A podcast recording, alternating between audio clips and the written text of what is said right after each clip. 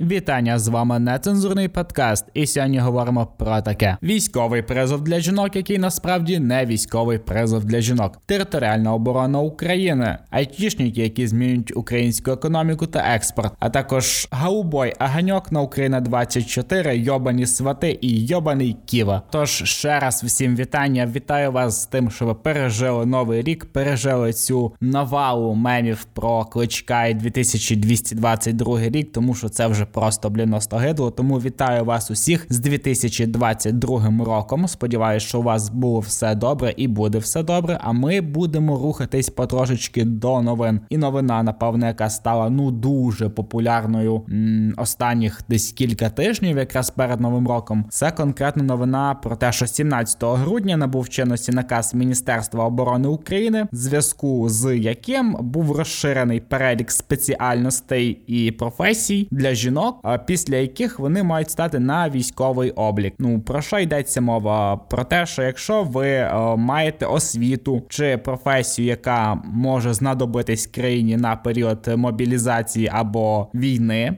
Як не дивно, в нас війна йде вже 8 років, і напевно добре, що взялись за цей список. Його розширили. Там входить, якщо не помиляюсь, більше ста професій на даний час. Я знаю, що його мають трошечки скоротити, але загалом професії є і ті, які напевно дуже будуть потрібні. Щось по типу хімічних технологій, авіоніки, авіаційного транспорту, електроніки, металургії, науки, землі, географії, тому подібних речей. Я не знаю, що там роблять е, фотографи, що там роблять е, художники, там і ще якась певна каста професій, які напевне не дуже знадобляться в військовий час, але в принципі достатньо. Зрозуміло, для чого це робиться, і що військовий облік це не строкова служба. Це зараз дуже уважно треба почути всім дівчатам, тому що це просто. Контроль за вами з боку держави, що на момент, коли знадобиться ваша допомога, щоб вас не шукати, щоб держава вже орієнтувалась в тому, яких спеціалістів, в яких конкретно гаузях зараз є на даний час. Не можу не згадати просто про петицію, яку написала одна дівчина.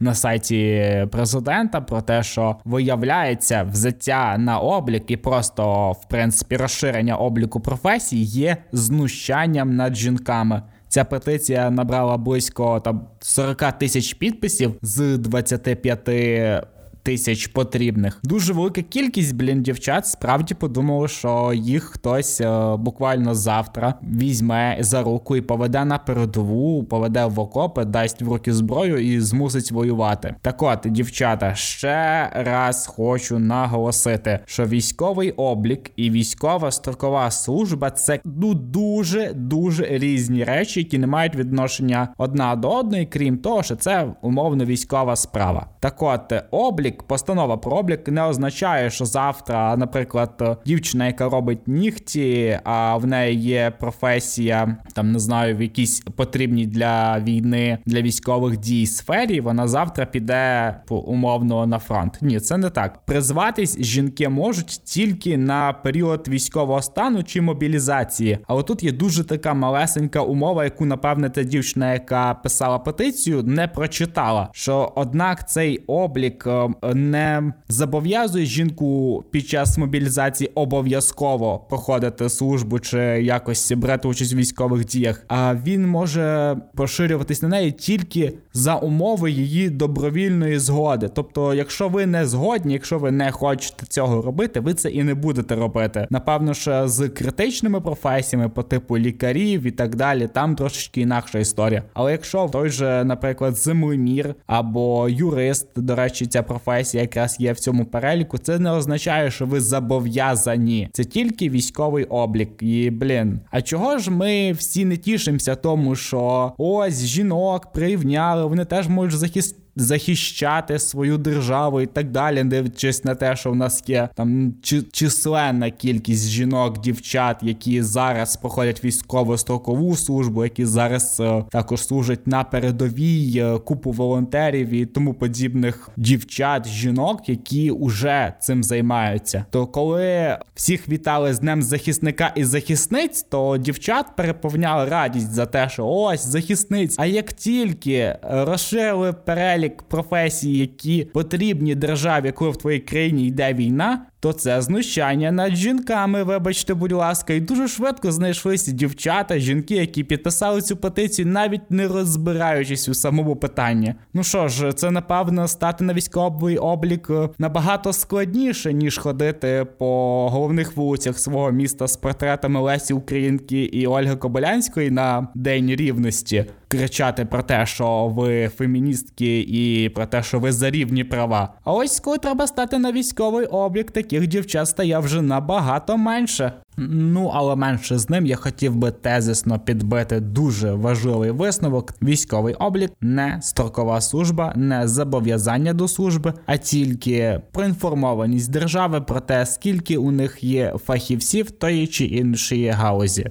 От і все. Продовжуємо військову тему. І у нас на часі територіальна оборона України. Справа в тому, що з січня 2022 року в Україні активно почнуть формувати батальйони територіальної безпеки країни. Територіальна оборона вже в принципі є, але зараз до її лав входить менше 600 людей, якщо я не помиляюсь, там 560 чи 570. Так ось е, хочуть наростити кількість цих е, цієї територіальної оборони як мінімум до 11 тисяч це поки що. В чому сенс? Справа в тому, що у нас якби йде війна вже 8 років, і щось наш е, сусід умовний, який в нас е, на сході, грозиться, що він буде наступати на нас. Так от е, нам ж не треба зосереджувати, напевно, що всі сили тільки на кордоні. Кожне місто окремо повинно бути захищене, і територіальна оборона має запобігти якось такій подальшій ескалації війни в нашій країні, наприклад, при перед перетину того ж самого кордону на рубежі східних наших областей між Україною і Росією. Ця територіальна оборона вона повинна забезпечувати безпеку в середині міст, регіональних центрів і так далі.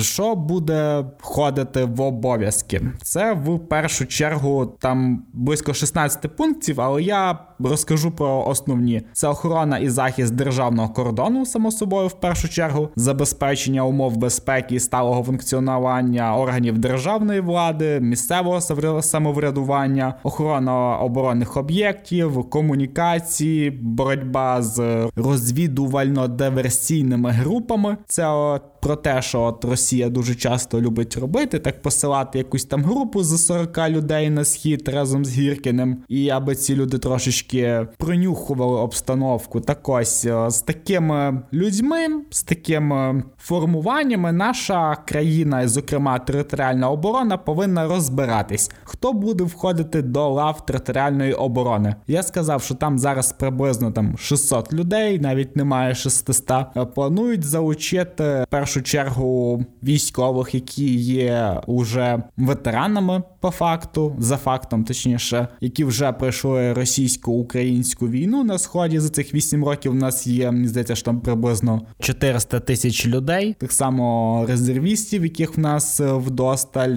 в територіальній обороні в цьому роді військ будуть платити зарплатню. Можливо, досить е, швидкими темпами вдасться наростити якраз оцих людей, і можна буде навіть і цивільним брати участь в територіальній обороні, головне там мати довідку від психіатра, від е, наркодиспансеру і так далі, тому подібне, і мати найголовніше адекватні цінності, любити свою країну, знати як мінімум гімн і знати, що Путін хуйло, а Росія це військова така коаліція, яка рухається тільки назад, типу в радянський союз, і поки ми не розвалимо рашку, то нам буде жити трошечки складніше. Так ось я гадаю, що це справді потрібна річ, тому що кожне місто буде мати як мінімум коротесенький план, буде мати захищену критичну інфраструктуру. Наприклад, якщо це буде зимою, то це теплові електростанції, це атомні електростанції, це той же умовний кордон, це ті самі відділки поліції, які захоплювала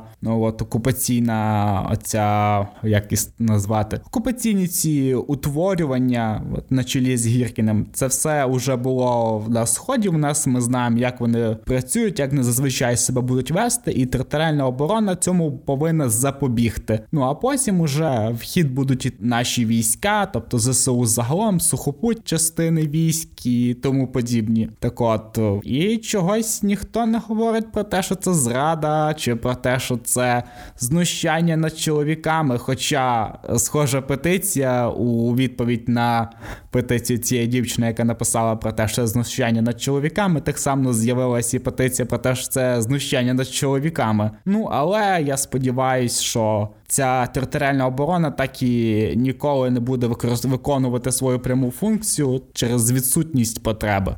Якщо вам зараз запахне лайном, не переймайтесь, пахне лайном ще з 2008 року. Я маю на увазі першого виходу серії серіалу Свати. Так, уявіть собі, він, блять, іде з 2008 року. Уже 14 років, блін, ми експортуємо такі малоукраїнський, взагалі не український продукт е, такому каналу, як Росія 1 наприклад, який показує цей серіал з 2009 року. Це саме той канал, на якому Скабєєва і її чоловік, і ще безліч цих прислуг сатани розказують про те, що українці їдять дітей, е, там спалюють когось, е, убивають рускоязичних, п'ють кров младенців і тому подібне лайно. Паралельно з цим на цьому цьому каналі транслюють і серіал, який спродюсував наш з вами улюблений президент Володимир Зеленський ще в 2008 році. Там ще є в нього такі цікаві особистості, які беруть участь у створенні серіалу. Я маю на увазі, наприклад.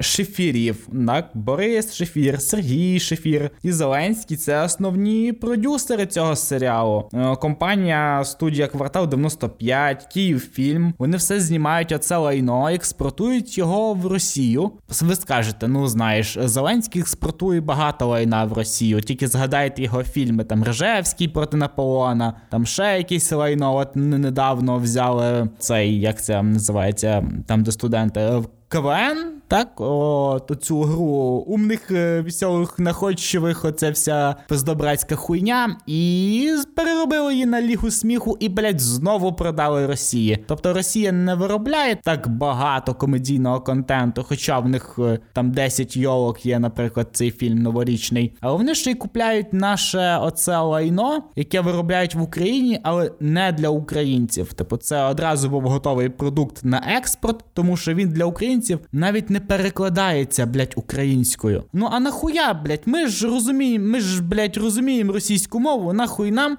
в нашій країні київська студія квартал 95, Київ фільм, блядь. Нахуй нам мати серіал, який, блін, хоча буде на українській. Так що ж ви, блін, нам навіть не даєте перекладу адекватного? Мало того, що в серіалі розказують про те, що от є, блядь, сім'я українців потешних, є сім'я русських, які вот такі ці очень культурні, а наші, блін, оця сім'я якось е, там фамілія закінчується прізвисько на О, тому що якщо О, то це точно українці. І вони там ведуть себе як бики, ржуть, блядь, бухають постійно самогон, кричать, волають, ведуть себе як діти. Ну, отак уявляє українців, напевно, що Зеленський. Як мінімум, я впевнений, що він так уявляв їх до того, як став президентом. Дуже дивно, що ми його вибрали президентом, коли він мав такий от набір досягнень, як мінімум, оцей серіал. І дивлячись на те, як е, українці його часто переглядають, він має дуже високий рейтинг, там щось 92% позитивних е,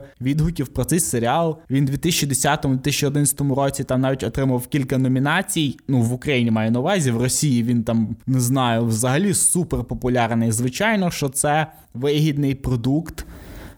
Якраз в умовах українсько-російської війни, коли Росія абсолютно повністю і всіма можливими методами намагається нас якось е, ну принизити. да? Давайте так, якось зменшити нашу вартість в їхній історії, е, зменшити нашу вартість відносно взагалі як країни. І ми в цьому серії такі: Ха, що? Ха-ха, блядь, самогон, піздець. Ну, от, от такі такі українці дуже подобаються росіянам, адже на фоні таких серіальних е, картонних дерев'яних ДСПшних фігур росіяни виглядають як е, не знаю, блін.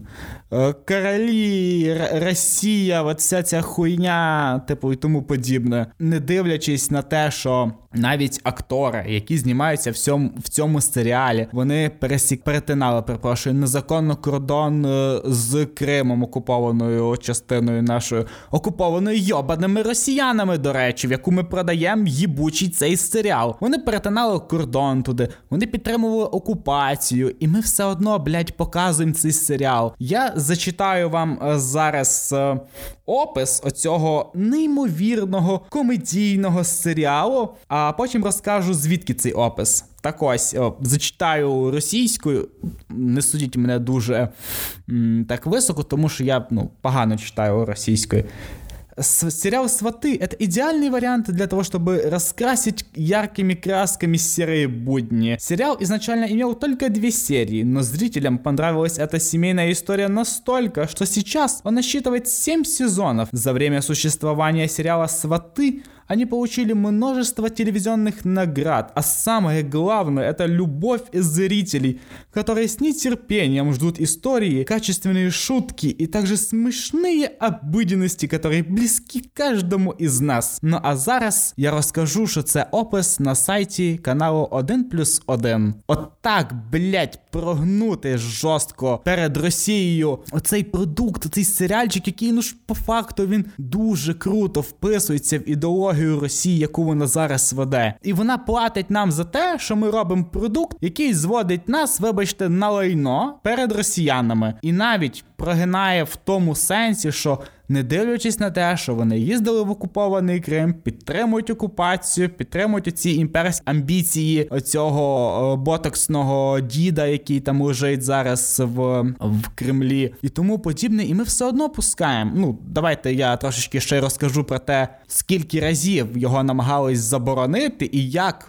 доблесно канал 1 плюс 1 відстоював права на цей серіал настільки, що йому зараз уже 14 років. 23 листопада 2017 року з'явилася інформація про те, що можливо заборонять серіал через те, що цей Фьодор Добронравов, господи, блять, що в тебе за фамілія? Що його заборонять цей серіал через те, що він ну, перетинав е, кордон з Кримом, про те, що я казав. Потім є ще ця акторка, яка там знімається, е, Людмила Артем'єва, яка так само гастролювала в окупованому Криму. І, до речі, вона ще така прихильниця організації відродження Золотий вік, там Возрождення Золотий вік. Ну, про цю організацію багато хто каже, що це така секта тоталітарна, ну але яка підтримує відповідно, що і окупацію, і війну в Україні, і тому подібне. Їй був заборонений в'їзд. А зараз якось так серіал знімається, і Ліга сміху продається в Росію, і бабки все одно вертаються в Україну за цей. Але ж блін, проблема в тому, що він навіть не українською. Його, Є якийсь продукт, бляха, який робить, е, не знаю, той ж 95-й квартал. там, Хоча стоп, про що я говорю, що 95-й квартал робив продукт для українців. Якщо в новорічну ніч там Зеленський всіх цих вісім років виступав, блядь, російською мовою. Ну а зараз я дивуюсь, чому ми продаємо серіал, який показує українців менш освіченими, менш культурними і такими потешними українцями, які працюють в полі, які роблять хліб. Естественно, що їх э, главна героїня не працює на пікарні, блядь, а її чоловік працює в полі і збирає, блядь, пшеницю. І най, е, не знаю, мені здається, що це найбільш така болючий такий момент для мене, що вони постійно там сінячать. Ну, постійно, ну, кожна серія серіалу закінчується тим, що вони постійно вжираються. Вони постійно бухають і бухають і бухають. Таке відчуття, що він взагалі в поле не виходить. Обід вони бухають, вечеря вони бухають, якісь застілля, вони постійно там сині. Реально, блін, українці ж тільки не стінячать, як москалі. Ну що ж ви, хоча б, наприклад, в цьому зробили, не знаю, якийсь такий логічний виступ, щоб не знаю, він хоча б там блював в кадрі. Ну щоб просто інтоксикація алкоголем уже така критична, що от організм не витримує. Ні, все постійно жруть собі самогон, розказують про те, що оказується, ми всі близький народ, ми браття, і от це все лайно про те, що сімейні історії, які, е, як так сказати, як ти сказали на каналі 1 плюс 1, сімейні історії, які дорогі і близькі кожному. Кожному, блядь, хто дивиться канал Росія 1, де розказують про те, що українці вбивають типу дітей, близькі і тим, хто дивиться його в Україні. Е, в серіалі про те, що розказує тобі, що ти тупий, і то, що от росіяни, вони наші браття і тому подібне. Блін, і він все одно йде. І Я не знаю, стільки ще часу ми маємо жити з цим лайном, тому що вже чотири рази намагались його якось дискредитувати, типу, показати, що ось, подивіться, ви що не бачите, що в цьому серіалі відбувається. Ми не можемо його показувати в Україні. Як мінімум, з тим що в його просто немає української мови. Там актори жодним чином не спілкуються українською. Серіал знятий в Україні, і там немає нічого про Україну, крім оцих от клішейних фактів, е, клішейних е, уявлень росіян про українців, не дивлячись на те, що серіал знімали українці. Ну, я сподіваюся, що блін, давай, давайте, сука, зробимо петицію про те, щоб заборонити цей серіал. Ця петиція вже я шукав вчора, була написана, і вона навіть не зібрала там 35 підписів, не тисяч, а просто 35. Якщо мене чує дівчина, яка писала петицію про військовий облік і знущання над жінками, будь ласка, напиши петицію про те, щоб заборонили цей блядський серіал е, Свати. Я сподіваюся, тебе підтримає народ України, бо тому що якийсь е, от хлопець чи дівчина писали, і це не допомогло. А може в тебе вийде. Так от е, живемо з цим лайном. Ну, але залишилось ще трошечки потерпіти лайна, бо мене трошки понесло на сватах. Так от я об'єднаю дві теми так швиденько в одну. Перше, це те, що був з'їзд опозиційної платформи за життя. Це оця проросійська партія, яка ну хто там є? Ну ці всі ось чуваки: Ківа, Рабінович, оце все Шуфрежі, блін, оце все кодло. Воно збиралось і їм нацкорпус хотів, хотів, щоб вони спустились і хотів їх відпиздити, ну грубо кажучи, і особливо спитати Ківу про те, що він думає да, з приводу того, що говорить, тому що він буквально там тиждень-два тому заявляв про те, що Росія і Україна мають злитись між собою в такий слов'янський якийсь союз, уже не радянський, вже слов'янський і мають взаємодіяти між собою. А землі, куди прийшла Росія, наші землі святі з війною, куди Росія всунулася, то це землі, в принципі, належать Росії. І от Росія прийшла за ними. Ну таку заяву він зробив в каналі, тому ж каналі, на якому показують святів. Знову ж таки, Росія 1 Ківа, це той що колишній науковець. Я весь час вагався і думав над тим, якої сраки Ківа взагалі щось говорить. Ну, типу, то він маску Джокера одягне, то він салюти запускає. Для чого це все лайно? А потім я вирішив просто вбити в гуглі слово Ківа і знайшов, що абсолютно кожна його така дурна цитата, яка в нашому суспільстві сприймається, ну так так, знаєте, як якщо у відсталої, вибачте, не за порівняння дитини або людини є якісь типу розлади, то а ну от він просто от хворіє, от ну така дитина, отак, отак і про Ківу всі думають. Так він щось там говорить, е, щось розказує.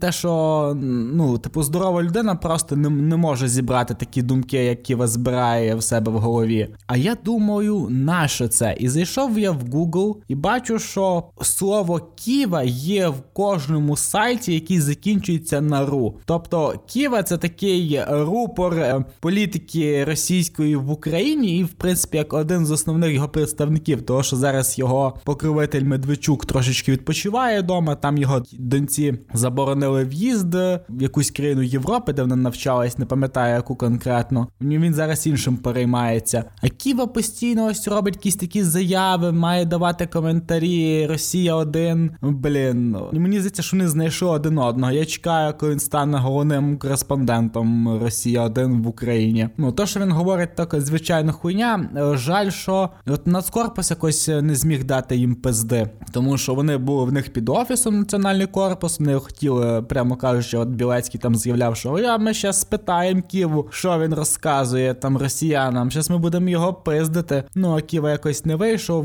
Поїхав через чорний хід. Він пішов чи куди. Ну, в принципі, в ОПЗЖ вони от люб полюбляють так через чорні ходи там один одному заходити. Можливо, він скористався ну такою таким фокусом і цього разу, і зник розчинився просто. І знову ж таки плюсуємо до цієї колаборації лайна. Ще давайте. Я я хочу, по-перше, привітати одну людину Рената Ахметова, який за минулий рік збільшив свої статки там більше ніж на 50%. Його багатство, його майно, його гроші там оцінюється щось там близько 11 мільярдів доларів. І звичайно, що він вирішив частину якусь цих грошей вкласти в таке новорічне шоу на каналі Україна 24. Це оцей його канал, який був задіяний єдиним фронтом, коли ця історія з антиолігархічним законом, коли вже активно почали форсувати цю тему, коли на інтерв'ю, яке давав журналістам Зеленський, він розказував Савіку Шустеру про те, що ось ви працюєте на людину, яка шантажує нашу країну як мінімум теплом. Так от, і на цьому всьому каналі він зібрав всіх персонажів, яких він зміг собі купити. Я впевнений, що він може і більше купити. Лише тільки не розумію, за яким принципом він відбирає оцих іграшок. Так от, е, новорічне оце шоу, це просто, типу, від, відвал піхви. Там і Комаровський передягнутий за за лікаря, там і Гордон з дідом Дід Мороз, значить, з цим ведучим бородатеньким, який ніколи нічого не запитує запитує, який просто такий є, як крісло, в яке сідає гость, і ось і починає щось розказувати своє. Не пам'ятаю, як точно звати цього чоловіка. Ну ось, і вони там і подарунки розбирають, і навіть Гордон хвалить Зеленського, і Ірина Білик там виступає. Ну я я гадаю, що після того, як вона виступала у Лукашенка разом з дівчинкою, яка виграла голос діти, коли вони виступали після того, як Лукашенко грубою силою буквально розстрілювали, давили людей на мітингах перший ж день після того, як закрилися виборчі дільниці, і він почав розганяти мирний натовп. Там близько тисячі людей було. Ми пам'ятаємо, скільки людей силовики поламали, скільки там десь четверо чи п'ятеро, мені здається, що. Померло майже що за там перших кілька тижнів. Потім про ці історії з концтаборами, де дівчата розказували, що їм погрожували е, тим, що зґвалтують, не давали їсти, не давали пити давали на туалет одне відро там на 80 на 150 чоловік. Ну я думаю, що після того, як Ірина Білик поїхала в Білорусь, так до Лукашенка, там де він нагороджував людей, оцього Азаренка, типу, ж, в принципі, вже нічого втрачати, і українське суспільство якось так сприйняло це абсолютно нормально. Що заслужена там співачка України їде в сусідню країну, яка по факту є частиною Росії після того як вона бачила, що там відбувалось, як розстрілювали людей, як заламували їх, як у вікна стріляли по житлових будинках космонавти в цих касках. Вона це все бачила, поїхала заробляти туди бабки, так що їй заробляти на каналі Ахметова зараз, ну це прям взагалі не робота. Так от, і в цьому всьому кодлі про Розункова розказують. Там і Гордон знов підйобує Порошенка, і цукерки роздає, і сковорідки роздає, і Комаровський там розказує про те, що виявляється Зеленському якихось важливих питань не завдали. Ну, цирк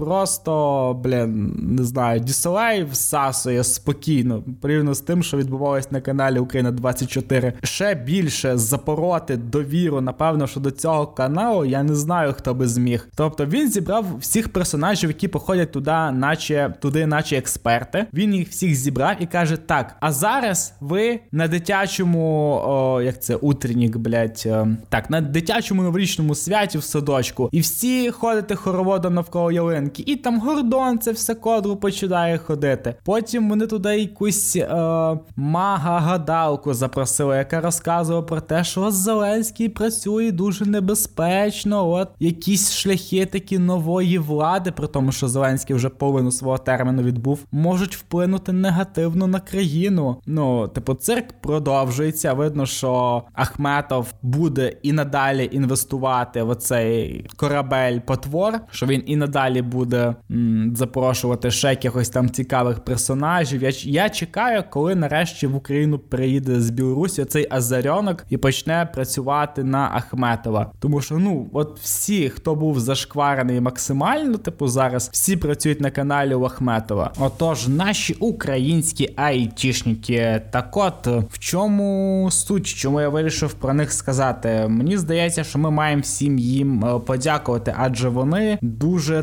такими швидкими темпами розвивають українську економіку, а конкретно український експорт, тому що ми починаємо вже, як і інші розвинуті країни, експортувати більше послуг, ніж е, якихось конкретних товарів, будь то пшениці там чи хлібу, чи металів в Україні. it індустрія розвивається напевно, що найбільш динамічно, тому що за останні три роки вона демонструє зріст на 25-30% кожного року. У обсяг експорту комп'ютерних послуг в Україні там за 2019 рік склав 4 мільярда доларів. Наприклад, це більше ніж там той самий експорт пшениці, так в 3 мільярда доларів, не дивлячись на те, що так є і кризи на глобальному ринку, і it сектор український є ну достатньо молодим, в принципі. Але не дивлячись на це, Україна посідає перше місце в Європі за обсягом експорту it послуг, що ну не може не тішити, не дивлячись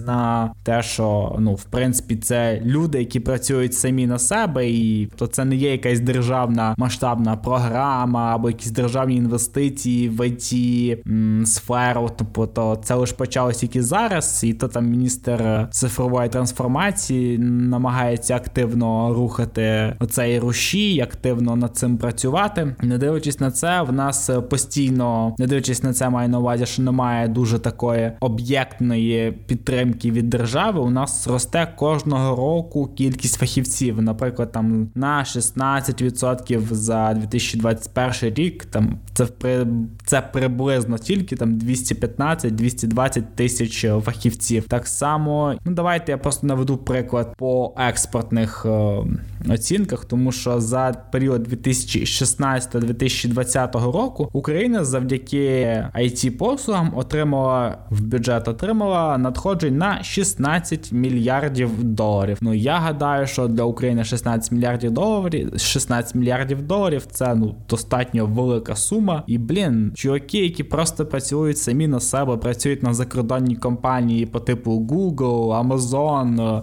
не знаю, Patreon, наприклад, там що завгодно. І вони так рухають нашу країну. Плюс е, додаток дія, так само, якою я, наприклад, користуюсь, якою всього користуєшся ти. Блін, справді зручно, коли в тебе є і документи в телефоні в одному додатку, і ковід-паспорт, і водійські права, і ще якось там ФОПа можна оформити через додаток. Блін, це справді класно. Я сподіваюся, що ми будемо і надалі в цьому рухатись, і нарешті переходити від е, економіки від експорту сировини до експорту послуг, як це роблять і інші розвинуті країни. Дякую, айтішники, і дякую, звичайно, тобі за те, що ти послухав нас. Е, слухай нас також на Spotify, на Google Podcast. Я буду радий бачити тебе ще на нашому YouTube каналі. Також у нас є Patreon, можна підтримати наш канал, е, наш подкаст фінансово, якщо у вас є можливість та бажання. І дякую тобі за те, що ти залишаєшся з нами і з минулим новим роком.